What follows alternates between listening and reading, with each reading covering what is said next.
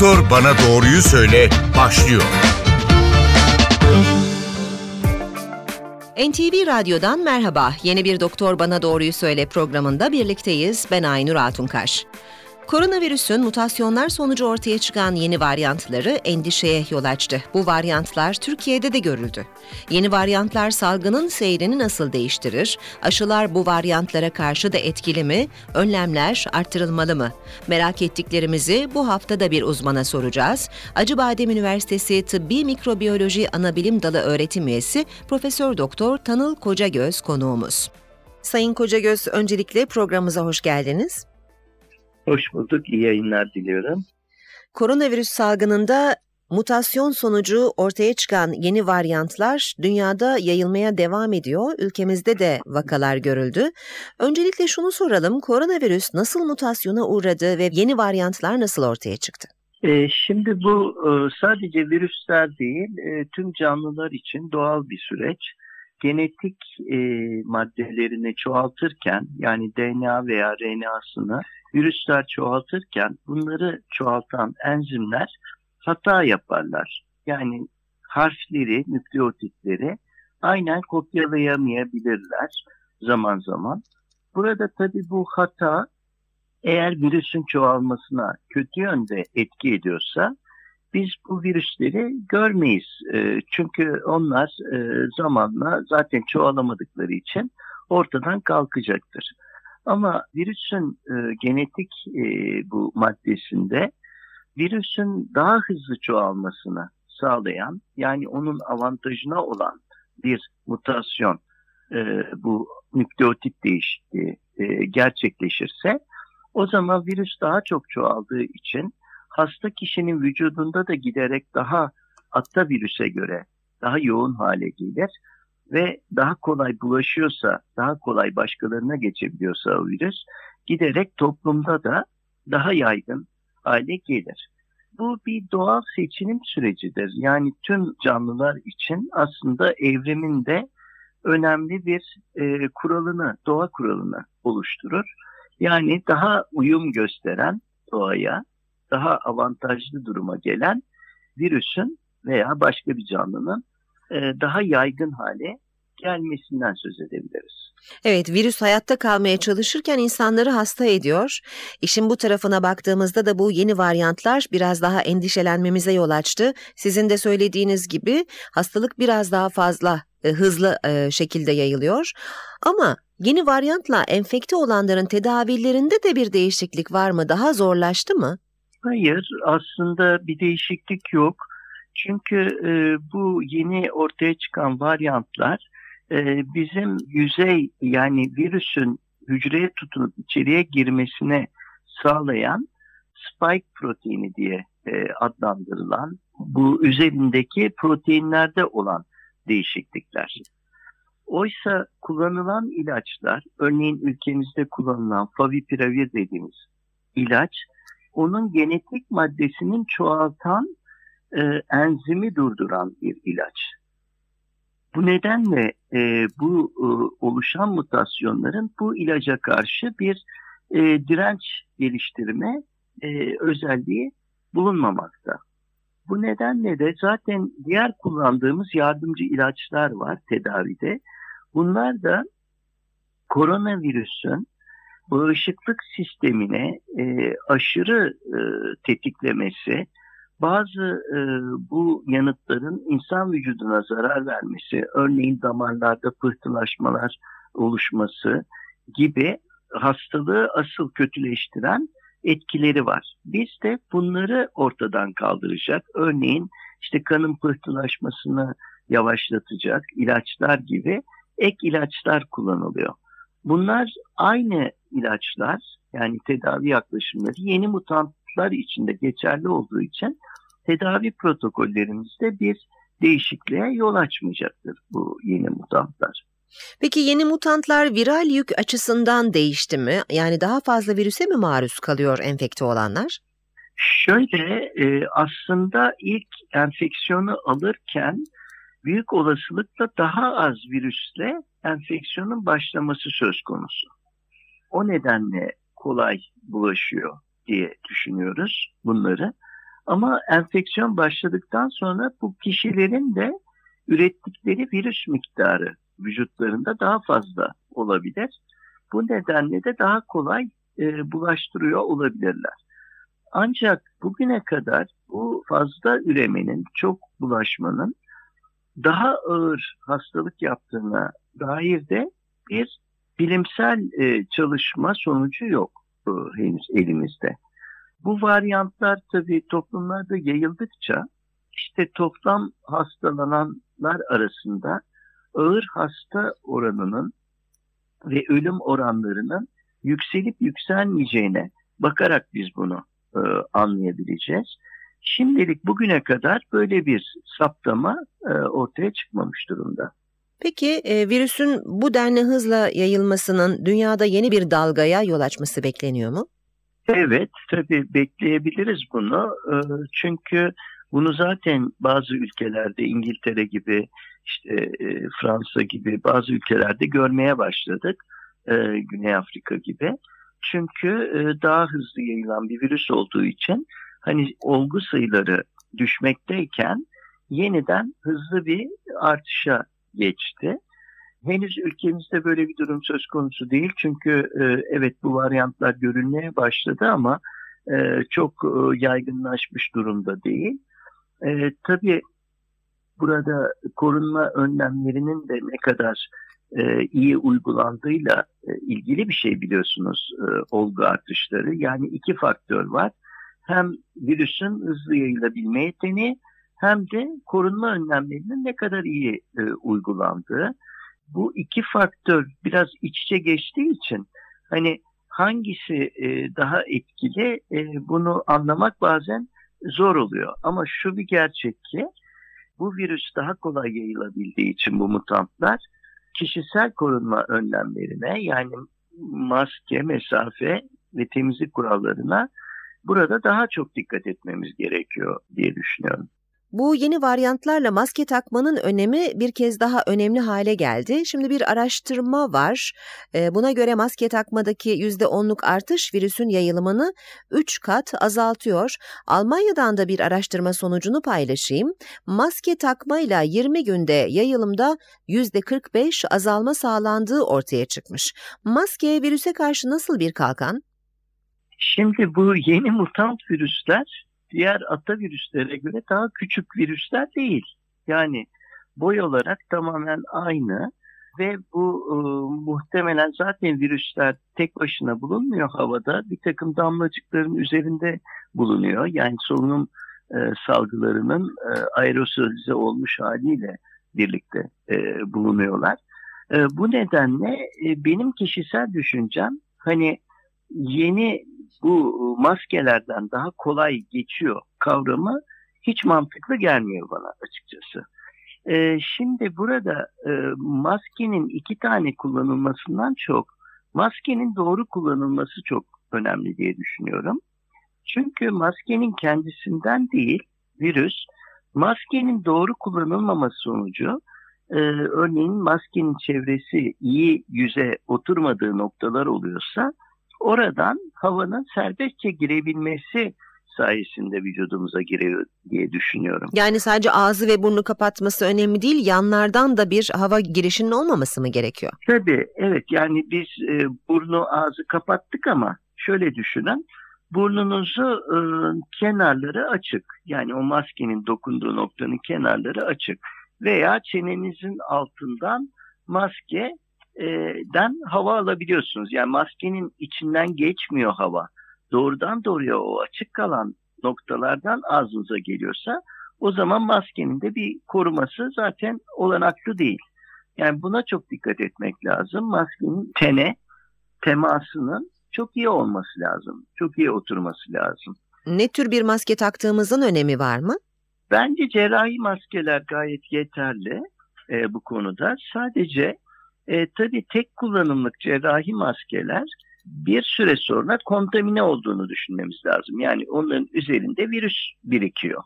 Şimdi biz o maskelere elimizde dokunabiliriz, onu burnumuza, ağzımıza götürebiliriz elimize.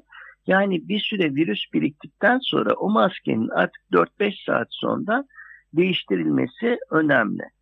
E, tabii e, eğer bez maske kullanıyorsanız bez maskelerinde her gün değiştirilip yıkanması ve yeni maske takılması. Onun için e, bez maske kullanıyorsanız en az 5-6 tane maske bulundurup bunları dönüşümlü olarak yıkayarak diğer çamaşırlarla birlikte evde kullanılması gerekiyor. Bir de mesafeyi galiba açmak gerekiyor değil mi? Yani Evet, şu anda ideal mesafe- olan bir, bir buçuk metre ise bu üç metreye mi çıkmalı? Yani burada mesafe en önemlisi. Şimdi burada dışarıda virüsün tabi bulaşma olasılığı daha düşük. Yani eğer 2-3 metre mesafe uzaktan örneğin siz bir parkta dolaşıyorsanız böyle alanlarda e, virüs bulaşması orada zaten çok büyük de bir hava akımı olacağı için virüsün bir noktada yoğunlaşması oldukça zor. Asıl bulaştığı yer virüsün kapalı ortamlar ve kalabalık kapalı ortamlar. Yani kişiler 2 metreden daha yakın olacak şekilde bir kapalı ortamda bulunuyorlarsa en büyük risk burada.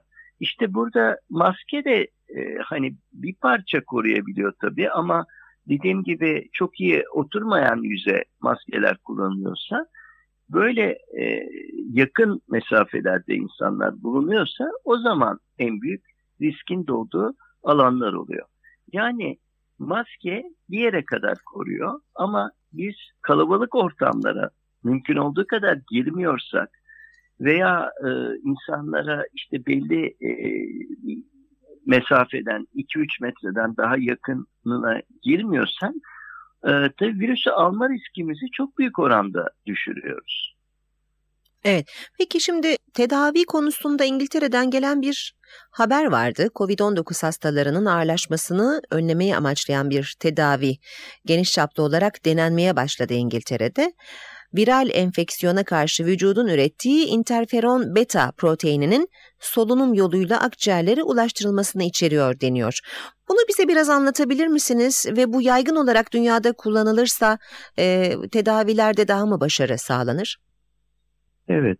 E, şimdi e, koronavirüs enfeksiyonunun aslında ölümcüllüğü bağışıklık sistemine alışmadığımız şekilde aktive etmesiyle ilgili. Yani e, belki gerekenden çok daha fazla bir tepki gösteriyor. Özellikle akciğerin içerisi bu yangı dediğimiz yani yabancı dilde inflamasyon adı verilen e, o olay e, çok aşırı uyarılıyor.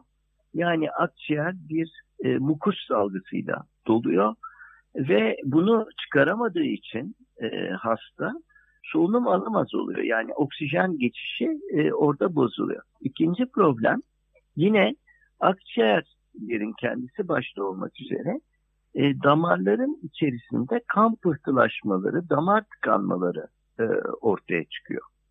E, bu da tabii e, oradan oksijenin damara geçmesini zorlaştırıyor. Şimdi e, zaten birçok e, tedavi yaklaşımı yani iki, iki çeşit e, yaklaşımımız var. Bir virüsün çoğalmasını durduracak ilaçlar. Bunlar üzerinde çalışılıyor. İşte kısmen etkili olan bunlardan bir tanesi Favipiravir ülkemizde kullanılan. Bir de bu yangı olayını e, azaltacak ilaçlar. Bunlar tabii klasik bildiğimiz kortizon türü ilaçlar var. Bütün e, bağışıklık sistemi baskılayarak bu yangıyı azaltan. İşte yine duyuyoruz e, kolşisin örneğin bir gene bu tür otoimmün hastalıklar dediğimiz, romatizmal hastalıklar dediğimiz kendi vücuduna karşı bağışıklık sisteminin zarar verdiği hastalıklar. E, bunlarda kullanılan bir ilaç e, kolşisin. Bunun e, faydası oluyor deniyor.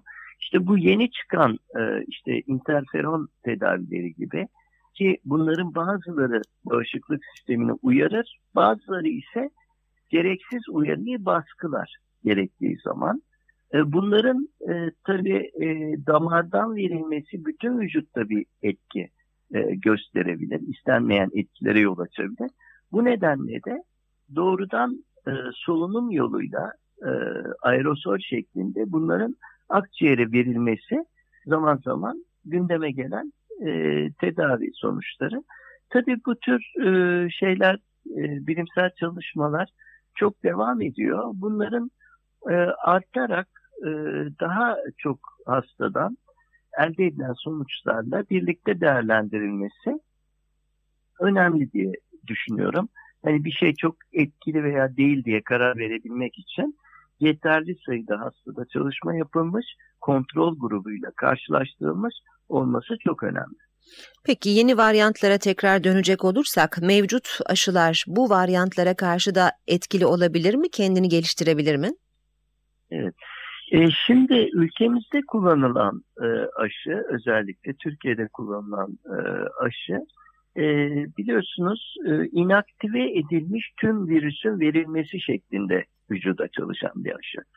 Şimdi biz böyle yaptığımız zaman bu tür aşılarda virüsün bir proteini değil birçok proteinine karşı hatta bir proteinin birçok bölgesine karşı antikor dediğimiz maddelerin oluşmasını sağlıyor. Benzer şekilde hücresel bağışıklık dediğimiz e, bağışıklık hücrelerinin de bu antijenleri, bu yabancı proteinleri tanır hale gelmesini sağlıyoruz.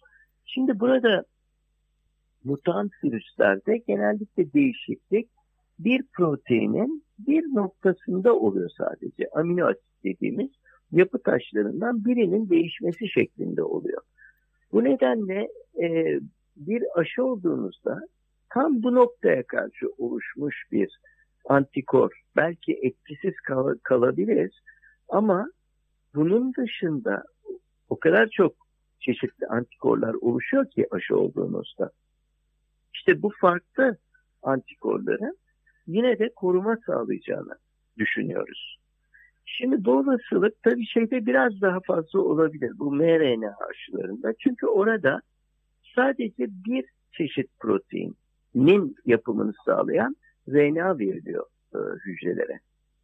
E, böyle olduğu için kısıtlı sayıda, kısıtlı çeşitte antikor oluşuyor e, vücutta. Eğer bu mutantlar ki bu spike proteini dediğimiz asıl virüsün hücre içerisine girişini sağlayan proteinde olduğu için bu değişiklikler bu aşılara karşı virüsün bir direnç kazanması daha olası görünüyor.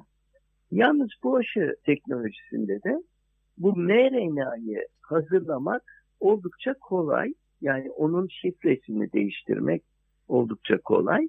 Eğer böyle bir e, durumla karşılaşılırsa bu aşılarda da hızla e, yeni mutant virüsün şifresi eklenerek e, aşılara ona karşı da etkili hale getirilebilir. Tabii bu klasik aşılar için yani Türkiye'de kullanılan aşı için de söz konusu yeni bir mutant virüs hakim olmaya başlarsa toplumda o zaman bu virüste, bu mutant virüste gene inaktive edilerek aşılara eklenebilir. Sayın Tanıl Kocagöz, bahar aylarında Avrupa ve Amerika'da baskın olmasından korkuluyor bu yeni varyantların. Bu senaryoda salgının dünyadaki seyri ne olur? Tabii şimdi önlemlerin, kişisel korunma önlemlerinin birçok ülkede yeterli olmadığını gördük bugüne kadar. Sadece çok sıkı önlem aldığımız e, dönemlerde bile sıfıra düşüremedik biz olduğu sayısını. Yani ama azaltmayı başarabiliyorsunuz belli bir yere kadar. Fakat daha hızlı yayılan bir mutant ne demektir? Yani bu sıkı önlemlerin bile yetersiz kalabileceğini bize gösteriyor. O nedenle tabii ki kontrolünde zorluklar yaşanacaktır. Şimdi öyle bir döneme girdik ki tam da aşılar geldi. Yani biz asıl hastalığı eradike edebilmemiz için, ortadan kaldırabilmemiz için bu önlemleri iyi bir şekilde sürdürürken bir yandan da aşılamayı hızla tamamlayıp toplumun en azından yüzde yetmiş kadarını bağışık hale getirmemiz gerekiyor ki bulaş zincirini kırabilelim. O nedenle burada tabii aşılama Türkiye'de e, aşı olduğu sürece çok hızlı gidebilen bir süreç. E, yeter ki aşı tedarikinde bir sorun yaşanmasın. Bu aşının yani ne kadar hızlı yapılabileceğine bağlı diye düşünüyorum Avrupa'da. Eğer aşı hızlanırsa o zaman daha kolay kontrol altına alınabilir. Mutant virüsün daha kolay bulaşmasına rağmen diye düşünüyorum. Peki şöyle farazi bir e, soru sorayım. Virüs bizden daha hızlı çıktı ve dünyada nüfusun %70'ine yayıldı. Toplum bağışıklığı, kitle bağışıklığından söz edilebilir mi? Bu durumda e, virüs kaybeden taraf mı olur? Şimdi tabii %70'i hastalandıktan sonra e, bütün dünyadaki toplumların tabii ki toplum bağışıklığı olacaktır ve hastalık kendi kendine zaten gidecektir ama o kadar çok kişi hastalanırsa da o arada artık virüs yapacağını yapmış demektir zaten. Yani çok fazla insan hastalandırmış ve öldürmüş de olacak o arada. Evet. O durumda artık kimin kazandığını e, söylemek zor. Bence e, bu yani herhalde virüs, en kötü senaryo. Virüs kazanmış diyebiliriz bence orada. Zaten bir yerde virüs duracak. E, önemli olan aşıyla ve korunmayla e, o duruma gelmeden bizim aşıyla yüzde yetmiş bağışıklığa ulaşabilmek tabii e, o zaman e, gerçekten insanlık kazanmış diyebiliriz diye düşünüyorum ben burada. Peki aşı ile ilgili çok fazla soru var. Onlardan bir tanesini size iletmek isterim. Covid aşısıyla ağrı kesici kullanımında bir sakınca var mı Sayın Kocagöz? Hayır, e, bugüne kadar öyle bir sakınca görmedik, bir yan etki görmedik. Yani yüksek ateşte, ağrılarda, baş ağrısında vesaire işte paracetamol gibi standart alışılmış ağrı kesicileri rahatlıkla kullanabiliyoruz. Peki şimdi e, mesafe çok önemli dedik program içinde. Maskenin yanı sıra mesafe ayrıca dikkat edilmesi gereken bir konu. E, mevcut tedbirler devam ediyor ülkemizde. Salgının e, seyri daha da hızlanmasın diye, önüne geçilsin diye. Ancak bu yeni varyantlar da bir taraftan korkutmakta bizleri. Mevcut tedbirler yeterli olur mu Sayın Kocagöz? Mevcut tedbirlere uyulduğu sürece yeterli olur. Ee, şimdi burada e, bir iki tedbiri biz bir türlü e, alamadık, e, yaşama geçiremedik diye düşünüyorum. İşte bu işe giriş saatlerini örneğin değiştiremedik. Böyle değişimli hale getiremedik. Mesela belli kesimdekiler belli saatte gitsin. Başka iş alanında çalışanlar başka saatte gitsin. Daha geç dönsün gibi. Bu tabii toplu taşımalardaki hani yoğunluğu önlemek açısından ben önemli diye düşünüyorum. E, bunu başarabilirsek çok iyi olur tek olarak. İkincisi e, tabii e, bu şeyleri de e, hani halkımız da e, bir yerde önlemleri ciddiye almadığını e, görüyoruz. E, çünkü e, şöyle bir kanı var e, sanıyorum toplumda. Ya işte bu hastalığı zaten alanların yüzde doksan kadar ya çok hafif belirtilerle ya da e, işte e, hiç belirtisiz geçirip iyileşiyor. Böyle olduğu için de bana bir şey olmaz. E, böyle bir kanı var. Şimdi burada araştırmalar şunu gösterdi ki yaştan bağımsız olarak e, öyle söyleyeyim gençlerde de genetik bir yatkınlık söz konusu oluyor. İşte toplumun belki yüzde biri, ikisi bu hastalığı aldığında, bu virüsü aldığında hastalığı çok ağır geçirebiliyor. Ve buradaki genetik faktörlerin yatkınlığın biz ne olduğunu tam olarak bilmiyoruz. Yani birçok faktör ortaya çıkmaya başladı bunlarla ilgili. Ama bunlara da önceden bakıp kimin ağırı geçirip kimin ölebileceğini şu anda kestirebilecek düzeyde değil. Hı hı. Şimdi bu bir piyango gibi yani size de çıkabilir öyle diyeyim. E, hepimize e, çıkabilir. E, tabii 100 kişiden birkaç kişisi böyle ağır hastalanıp ölecekse ya bu biz, biz de olabiliriz yani bu e, milli piyango çıkmasından çok daha yüksek bir olasılık şu anda. Yüzde bir, iki dediğimiz zaman düşünebilirseniz. Evet. O nedenle böyle bir e, riske hiçbir zaman girmememiz lazım ve kendimizi koruma konusunda bu önlemleri ciddiye almamız lazım. Söylediğim gibi mesafe belki maskeden çok daha önemli e, burada. Bir de el yıkamayı, vurgulamayı biz unutmaya başladık biraz. Yani temizlik kuralları deyip geçiyoruz ama burada yüzeylerde kalan virüslere dokunup onları ağzımıza burnumuza götürmekle de e, enfekte olabiliyoruz sıklıkla.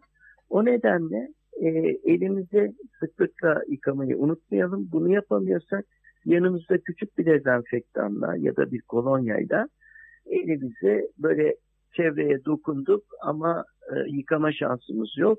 Böyle bir şeyle elimizi dezenfekte et- etmek. Özellikle yemek bir şeye dokunup bir şeyi ağzınıza elinizle tutup götürmeden önce bunları yapmak çok önemli diye düşünüyorum. Şimdi yüzeyler deyince akla şu soru da geldi. Ee, bu yeni varyantların daha hızlı yayıldığını biliyoruz. Ancak yüzeylerde daha uzun kaldığı konusunda bir çalışma, bir tespit, bir bulgu var mı? Yok benim gördüğüm bildiğim e, bugüne kadar böyle bir çalışma yok. Ama e, ana virüsten çok da farklı olacağını düşünmüyorum açıkçası. Bugüne kadar uyduğumuz tedbirlere, kendi kendimize aldığımız e, bazı önlemlere sadık kalmak gerekiyor diyorsunuz. Evet, aynen. Sayın Kocagöz çok teşekkür ediyoruz programımıza konuk olduğunuz için. Ben teşekkür ederim yardımcı olabileceksem. İyi yayınlar diliyorum size. Hoşçakalın. Çok sağ olun hocam. E, ağzınıza sağlık. Yeniden buluşmak üzere diyelim. Çok teşekkürler. Sağ olun. İyi günler. Sağ olun. Acıbadem Üniversitesi Tıbbi Mikrobiyoloji Anabilim Dalı öğretim üyesi Profesör Doktor Tanıl Kocagöz'le birlikteydik. Yeni bir programda buluşmak üzere. Hoşçakalın.